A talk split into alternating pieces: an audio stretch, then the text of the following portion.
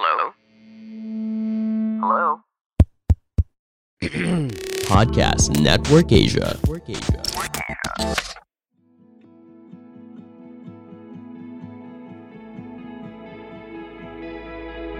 Hi guys! Welcome to Grow Deep Podcast. This is your co-host Bethel. My bros Denmark and Matt are off today, so it's just me. And the topic that we're going to talk about today is very close to my heart because here at Grow Deep Podcast, we put a lot of emphasis on relationships. We believe that growth takes place within an individual in the context of healthy relationships. However, we all know that relationships can be easy to start but difficult to maintain. Because you know, you're in a relationship with another human being. So, of course, we all know na we find ourselves in relationships whether friendships may it be a, with a family member or a romantic partner or even a coworker. They might start healthy. However you know the question is that we're going to try to answer today is how can you keep it healthy? So today we'll talk about how different people maintain their sense of self within a relationship this is crucial to the health of a relationship Ideally, relationships must maintain an interdependence between two people for the relationship to stay healthy. The two pitfalls of, on each side could be an extreme form of dependence and or inter in independence. So before we move forward, let's define the terms muna. According to the American Psychological Association or APA, dependence is a state in which assistance from others is expected or actively sought for, you know, several things such as emotional or financial support, protection, security, or daily care.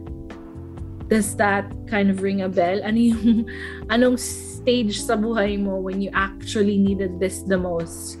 I would say when I was a child, when I was a baby, you know, I couldn't take care of myself. So I needed, to, I was dependent on my parents.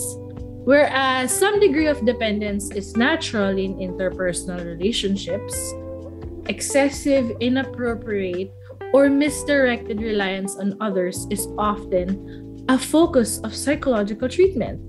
So this person, know, a dependent person leans on others for guidance, decision making, and nurturance.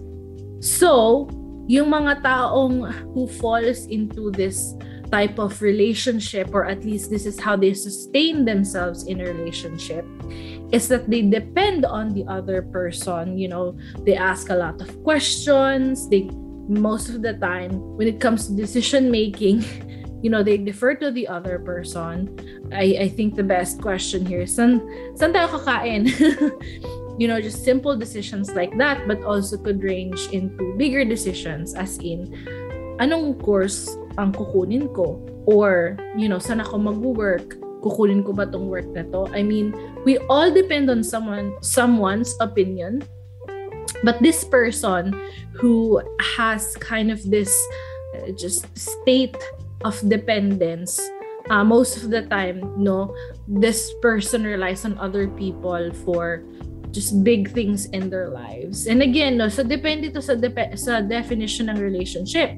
Some level of dependence is normal or even necessary. So when we see this a parent child relationship during formative years it's it's fine no however when the child or if and when the child does not learn to be independent, mahihinder yung growth ng person na ito. So for example, dito sa US, pag 18 ka na, ang expectation ay may work ka na, financially independent ka na, or at least hindi ka reliant sa parents mo for most of your needs. Now, I'm not saying that this is the best form or type of parenting, you know. Mala- maraming pressure din for the kids here to to be you know uh, ha- have a certain independence. Um ngayon sa Pilipinas we don't have kind of that uh, coming of age delineation you know. And and and I know it has a lot to do with finances but because of that some people never really grow up essentially. They are just very dependent. Merong mga anak na forever dependent sa parents. You know, we see this with kids who never find jobs or they don't have any dreams and they rely on their parents a lot for finances, for decisions. Now, meron din namang on the flip side of that, may mga parents din naman who expects their children to always be there for them. Um, may that be financially, emotionally, which is also very unhealthy. You know, so parents who demand for their children to always be their children. So, may mga parents na gusto forever involved sa buhay ng anak nila. So, uh, sa akin, at least, no, so dito sa US, more of like 18 years old. Sa Pilipinas, um, it's usually when a person is married, gets married, ideally, no? But then there are also instances where the in-laws still, or the parents still get involved sa marriage ng mga anak nila, which is not very good. So unless this is talked about, this levels of the level of dependence, magkakaroon ng conflicts sooner or later. No, so ngayon, doon naman tayo sa other side of the spectrum, which is independence. So the APA defines independence as freedom from the influence or control of other individuals or groups. Another synonym for independence is autonomy. So developmentally, ang expectation is for dependent children must become independent or autonomous adults. Now, this is important for young Asian adults. We love our family, you know, and that's right, and we value their opinions very highly. While this is well and good, napapansin ko na ang tendency natin is all or nothing. Meaning, we are either so dependent on the opinion of our family and friends that we are easily controlled by them that we you know we always feel the need to please them.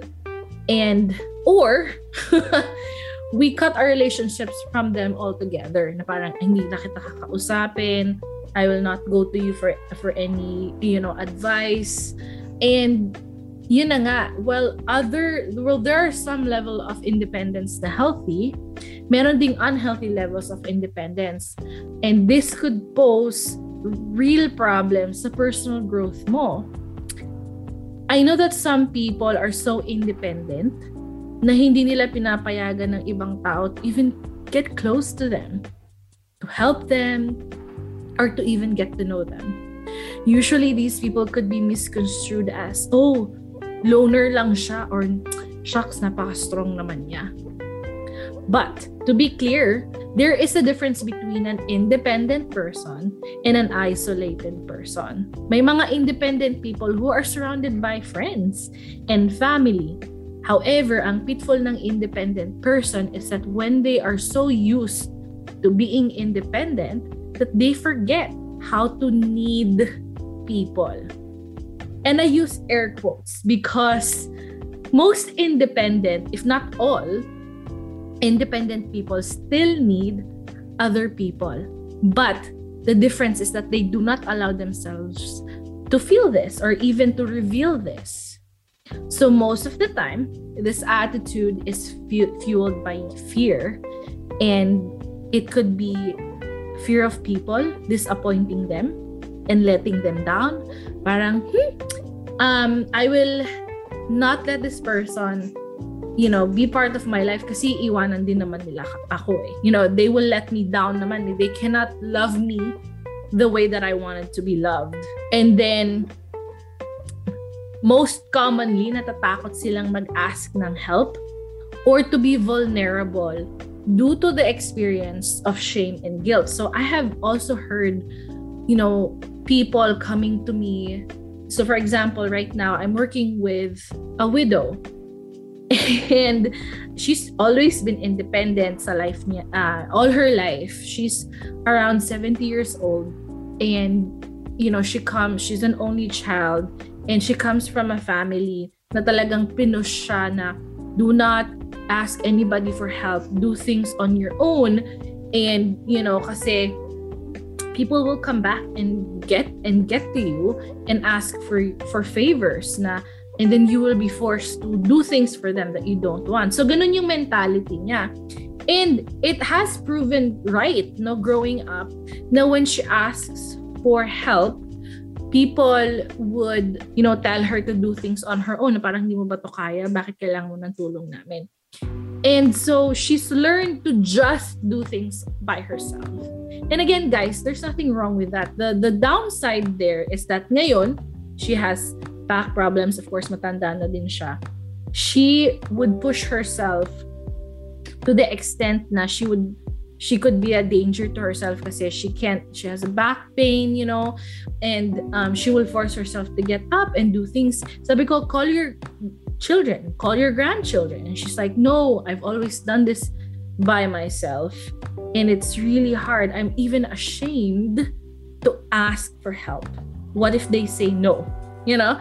And oh it was just so gut wrenching it was so heartbreaking to hear that that that has been her reason for being so independent and and for you know trying to do things for herself. So she doesn't she won't need people. But the reality is there will always come a time because we are humans because we are limited that they would we would need other people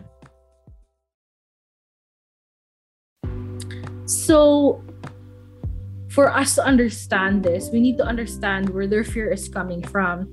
Nandun yung pressure to be strong, even when you're falling apart inside. I've heard my friends who are fiercely independent, who are not able to even show how they feel kasi for fear of of being ashamed.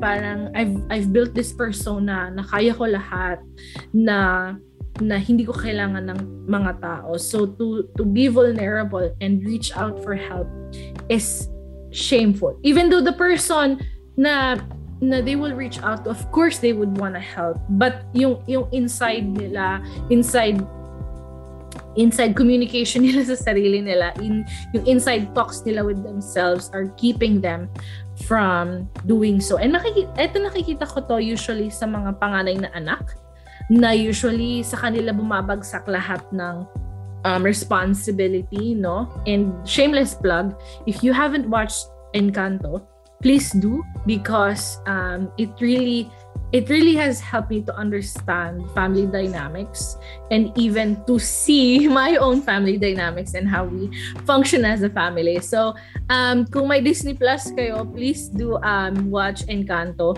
It's a really good movie. So, makikita natin to again, yung itong feelings of I cannot show weakness or I can and and weakness meaning needing people. Nakita natin sa mga panganay na anak and usually sa mga lalaki who are breadwinners. Kasi nandun yung yung expectations of dapat strong ka or dapat kaya mo lahat. You're not gonna need anybody. However in order for maturity to take place dapat merong good balance between dependence, you know, needing other people, relying on other people, listening to people's opinions, and independence, meaning you are able to take care of yourself, you're able to provide for yourself, and be autonomous to make your own decisions. Dapat meron kang ability and freedom to make your own decisions without fear of being controlled or blamed. Pero meron ka ding some sense of dependence so that when you are weak and needy, or even when you fail, you have someone to help you get back up. This is what we call interdependence. It is a good balance between two different types of freedoms. Interdependence involves a balance of self and others within the relationship. Recognizing that both partners or you know parent child um, co-workers employer employee are working hard to be present and meet each other's physical and emotional needs in appropriate and meaningful ways. So ito yung keywords natin guys, appropriate and meaningful ways. Meaning you're able to be autonomous while having a safe person to depend on. No, you know, you parang you can be you're able to be yourself without any fears but also you can voice out na, hey, kailangan kita, kailangan ko nang meron makikinig sa akin. Pero, if I don't get it, it's fine. You know, andun pa din yung ability mo to be to not need people but not to the extent na hindi mo papapasukin yung mga taong to who wants to help and love you sa life mo. So, the question now is then how do we achieve this? So, three things really quickly. I would say that in order for you to have an interdependent relationship, first, before I propose the three things, I think you need to be able to identify sa mga present relationships nyo, anong, what kind of relationship do you have? Is, is, is it a dependent relationship? Maybe hindi ikaw, maybe yung, yung, yung friend mo or maybe yung parent mo. They are very dependent sa, sa iyo. So that's a very important step. You need to assess the relationships that you're currently in and um, because that needs work, right? And when if you're starting to if you're wanting to start a new relationship you already have to have a defined kind of vision of what kind of friendship is this gonna look like what kind of employer employee so itong mga tips ko most likely it would be good for people who are wanting to start or refresh the relationships no so first you create space for vulnerability um, this will encourage communication and truthfulness. Kasi guys, pag may safe space, you and the person that you're in a relationship with, whether co-worker man yan, romantic partner, friend, parent, child, they will have the freedom to express their thoughts and desires. And mas clear yung expectations sa relationship. Kasi ang nangyayari kasi pagka alam mo yung magaling tayong mag-assume. so, meron tayong mga assumptions na dep- and depende din yan sa personalities natin and sa, you know, sa pagkakilala natin sa sarili natin. So, for example, uh, expectation ko sa friend is that they would be able to you know, be available for hanging out o kaya pag may pinagdadaanan ako, I can tell them. So, yun yung mga expectations ko. Now, may mga extra expectation ako, for example, na they would be available for like, I don't know, if may pinagdadaanan ako at 2 a.m., would they be able to answer? I only have several people I can do that with. Or, pag kailangan ko ng finances, um, depende lang din yan sa, most, most likely, I would go to my parents, you know, hindi sa friends which I just haven't had that type of friendship with my friends. But you know what I'm saying? So, um, pag clear yung expectations mo and pagka may space for vulnerability, uh, interdependence will flourish dito sa friendship na ito. And with that, if you're wanting to start a new relationship uh, or you're going into a relationship, is to have healthy boundaries. And two things lang dito to remember is A, do not be afraid to say no. Ngayon, mahirap ito for a little along the way for teenagers and pag you're in a group. So for example, peer pressure is huge. For example, ayaw mo uminom or ayaw mo magpakalasing pero yung mga friends mo they don't respect your boundaries. They push you. So it, it you know this is not a healthy relationship. And most likely magkakaroon ng conflict dito. Either you give in and you know you violate yourself um and it will expand yung violation nila of your boundaries or you will completely abandon you know your boundaries and lose yourself really so very important tong tip na to and then don't be afraid to say no. And then the next one is don't be afraid to ask for what you want. So for example, yung partner mo would say, ah, kain tayo sa Jollibee. You can say, pwede ba sa McDonald's naman? Kasi lagi tayo sa, sa Jollibee, no? So, um, do not be, I mean, that's, that's a non, you know, non-negotiable or it's not a big deal, really. Pero meron pang mga deeper um, desires. So, for example, uh, pwede bang pagkagising mo, you can, you know, text me good morning and because that just makes me really happy. Or, uh, oh, pwede ba, wag mo kong tatawagan muna. Pwede ba? So, I say this, know, sa pagka, kasi usually I'm in meetings, I would say, can you text me first before you call? So just saying, because, you know, I, I know that when someone calls me without texting me first, natataranta ako. So that's just for my own mental health and and I expect these people to really respect my my boundaries. So again, do not be afraid to say no, but also do not be afraid to ask for what you want. Finally, number 3, so number 1 is create space for vulnerability. Number two is to have healthy boundaries. And number three, and most importantly, is build your self-esteem. Essentially, guys, self-esteem lang is to eh, eh, the when we say self-esteem, we're saying you believe that you are lovable. People with low self-esteem do not think that people can love them or that they are worthy, they are value valued eh, or they're not or, or they're not worthy to be loved guys. So yun yun lang yung sinasabi natin. Simple lang hindi siya complicated. So then you need to build your self-esteem because if you believe that you are not lovable um you will you will be very susceptible sa unhealthy relationships because someone with really good self-esteem, someone who thinks that they are very lovable, they are not afraid of rejection. They can set healthy boundaries and they can create space for vulnerability, which then leads to good communication and truthfulness. And if you are if you have a higher self-esteem, if you think you're lovable, then you will not fall into the trap.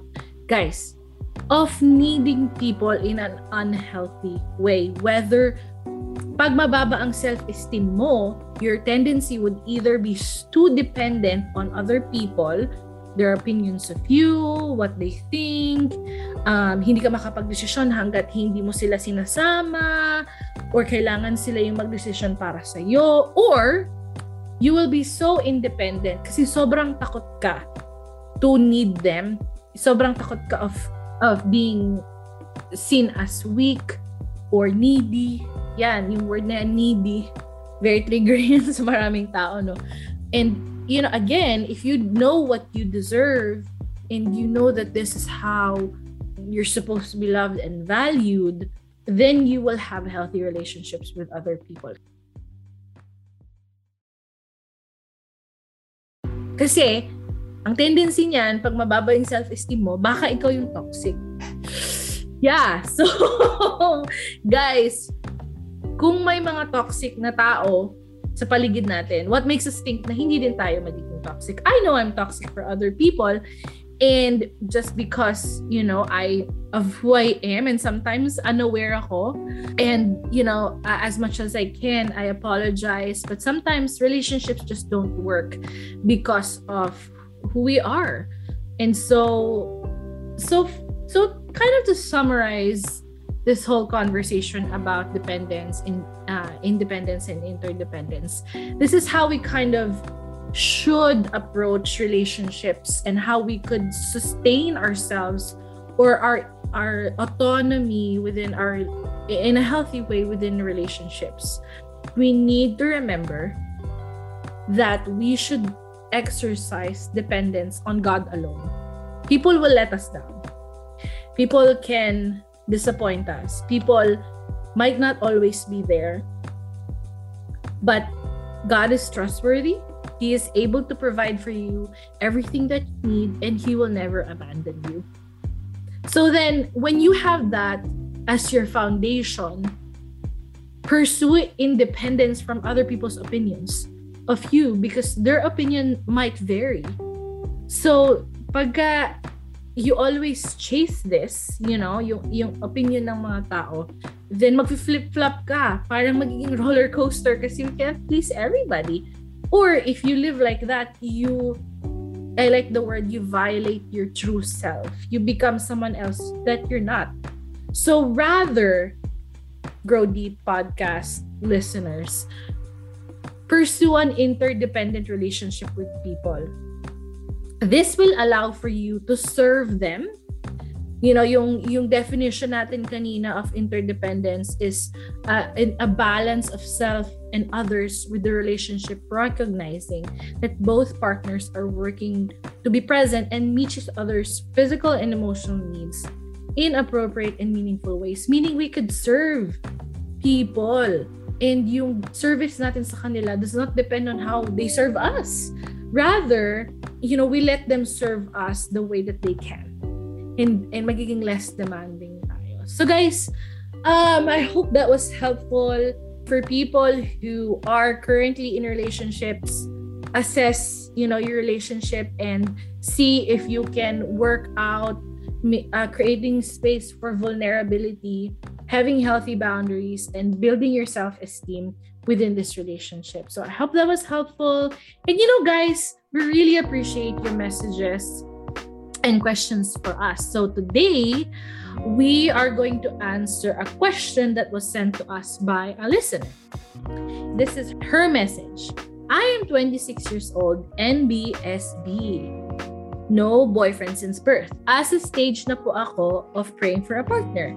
I could say na quite strong yung grounds ko when it comes to my standards. Yes, girl. However, my personal issues ako na I tend to be the one who display the red flags. So yun sinabi ko kanina no, guys, maybe tayo yung toxic. And it's just, you know, it's the reality sometimes. It happened once, and now, nangyayari ulit with the potential partner. I tend not to know how to respond and go sa flow ng communication. Minsan, napapabilis ako and I feel na nasisira ko yung leading ng guy. Worst, I tend to show mixed slash wrong signals kay guy. Tapos, kapag nag-react siya doon, di ko naman mapangatawanan. Yes, I feel ya. For an instance, kahit I know na he is taking things slow, pero ang active ko sa chat. So I'm assuming lagi kayong magkausap sa chat Minsan dahil excited ako masyado to talk to him, I reply kahit sa short breaks ko lang. Getting to know pa lang kami. One day, he asked me out because he feels my time ako but ang totoo, super busy ako sa work and grad school.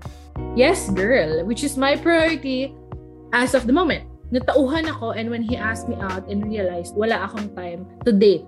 So yung question niya, is one, are these signs na di pa solid ang maturity ko?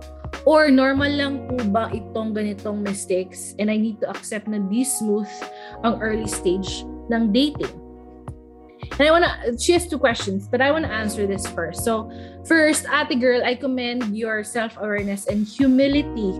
I say self-awareness kasi at least, you know, you're reflecting parang, oh my gosh, are my, how are my actions affecting the other people. That is huge. Guys, hindi lahat ng tao meron ganito. In my humility din, kasi she's saying, this is where I went wrong, which is, again, that very fact that you are worried and asking for help is a sign of maturity. And, you know, it's normal to have rocky starts, pagligawan stage. Um, it is expected kasi madaming unknowns. So of course, you're trying to have a feel for the other person. And you're also seeing and trying to see if you're interested. So, okay lang kung medyo unsure ka. And girl, at least aware ka sa weakness mo. So maybe, put some parameters for yourself. For example, hindi ka muna mag-respond during your breaks And so, yung question number two is, I have other priorities right now. Is it not good to entertain that guy kahit usap-usap lang? So, I would say, ito ha, kung tendency mong pangunahan ng sarili mo, think about it this way. Guard his heart. Meaning, do not say things that does not accurately depict how you are feeling just because it sounds good or it keeps him on the hook. Be truthful kung nasan ka. For example, hey, I really enjoy talking to you because you are warm and understanding, and I appreciate that about you. And honestly, that's all I can give right now. And I'm also willing to give. You know, that is sweet, but accurate. Walang room for misunderstanding. And eto lang ha, both male and female can lead the relationship. Do not be afraid to move the relationship along as long as you're communicating clearly and in a straightforward manner. Do not be afraid to ask questions and do not be afraid to express how you feel. I feel ya girl kasi when I started dating my significant other, I was also working and working on finishing my doctorate. So, but I made time kasi I was very interested. So two things you can ask yourself. Are you really interested and are you interested enough to make sacrifices? Or hindi mo, baka hindi mo talaga kayang i-balance at the moment. And whatever the reason is, it's okay. You'll just have to communicate it to the other person. If you decide to give it a shot and you still find yourself overwhelmed, maybe the other person can adjust then. As long, again, the keyword here is to be honest with him and tell him what's really going on. You know, what's going on in your heart. Kasi he's also trying to have a feel na parang interesado ba siya sa akin. So you're both playing the, you know, the the guessing game. And do yourselves a favor just be honest and model that sa kanya. Create the space. Yan yung sabi na of vulnerability and then, you know, make sure that you communicate your boundaries and have confidence in yourself na build your self-esteem, girl. So, yeah, thank you for your message and I hope that was helpful. So guys, thanks for listening to us today. If na-realize mo na may gusto kang itanong or ikwento, or if you would like to share your insights with us, do not hesitate to message us on Facebook or Instagram. It's at sign Grow Deep Podcast. We would love to hear from you. And see you again in the next episode. This podcast is brought to you by Podcast Network Asia. God bless!